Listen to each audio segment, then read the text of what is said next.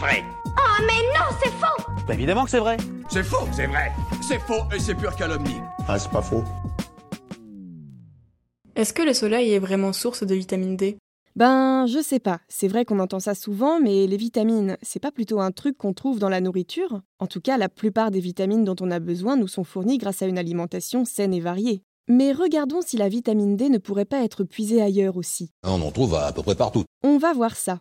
Tout d'abord, les vitamines, on en parle souvent, mais c'est quoi en fait? Ce sont des molécules essentielles pour notre organisme. Elles n'ont aucune valeur énergétique, mais elles sont obligatoires pour un certain nombre de processus physiologiques vitaux. À part les vitamines K et D, le corps humain n'en fabrique aucune lui-même. Elles doivent toutes lui être apportées et ça passe bien souvent par l'alimentation. Bien manger, c'est important? Exactement. Comme je le disais, elles sont nécessaires pour faire fonctionner correctement notre corps. Ça veut dire qu'elles sont impliquées dans la croissance, le développement des os, dans le bon fonctionnement des systèmes musculaires, nerveux, immunitaires, bref, elles sont vraiment très importante.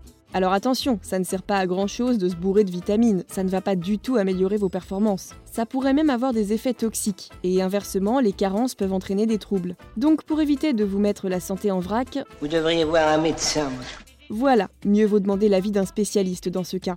Il existe 13 familles de vitamines qui ont été classées dans deux catégories différentes. On a les vitamines liposolubles, donc celles qui peuvent se dissoudre dans les graisses, dont font partie les vitamines A, D, E et K. Dans la deuxième catégorie, on trouve les vitamines hydrosolubles, donc celles qui peuvent se dissoudre dans l'eau. On fait référence ici aux vitamines C et celles du groupe B, à savoir B1, B2, B3, B5, B6, B8, B9 et B12. Contrairement à la première catégorie, celles-ci peuvent être stockées dans le corps mais vont être vite éliminées dans les urines, alors que les premières peuvent être conservées dans le foie pour la vitamine A ou les tissus adipeux pour la D et E. Il faut donc faire attention au surdosage avec celles-ci. C'est quand même dangereux. Hein. Ah ben oui, je vous avais prévenu qu'on ne jouait pas avec les vitamines.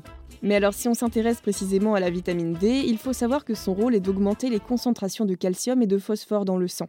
C'est très important pour éviter les troubles musculaires comme la tétanie, les convulsions ou les problèmes osseux comme les fractures, l'ostéoporose et autres fragilités pas très marrantes.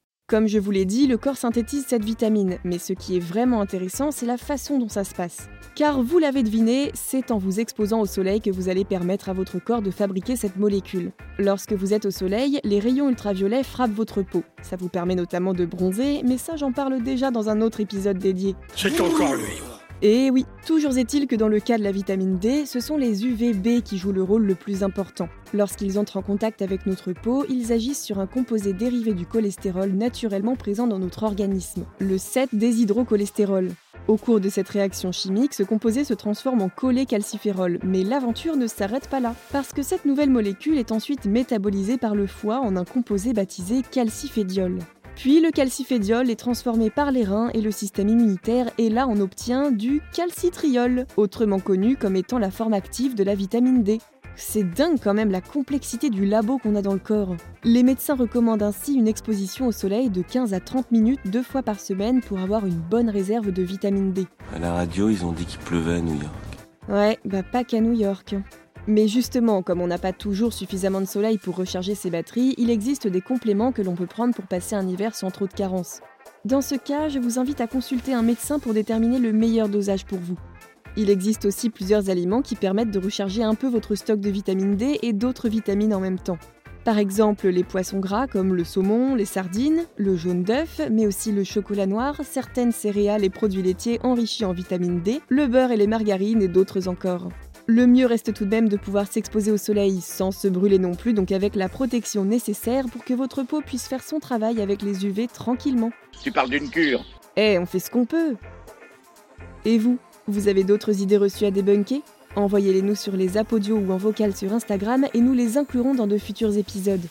Pensez à vous abonner à Science ou Fiction et à nos autres podcasts pour ne plus manquer un seul épisode. Et n'hésitez pas à nous laisser un commentaire et une note pour nous dire ce que vous en pensez et soutenir notre travail. À bientôt!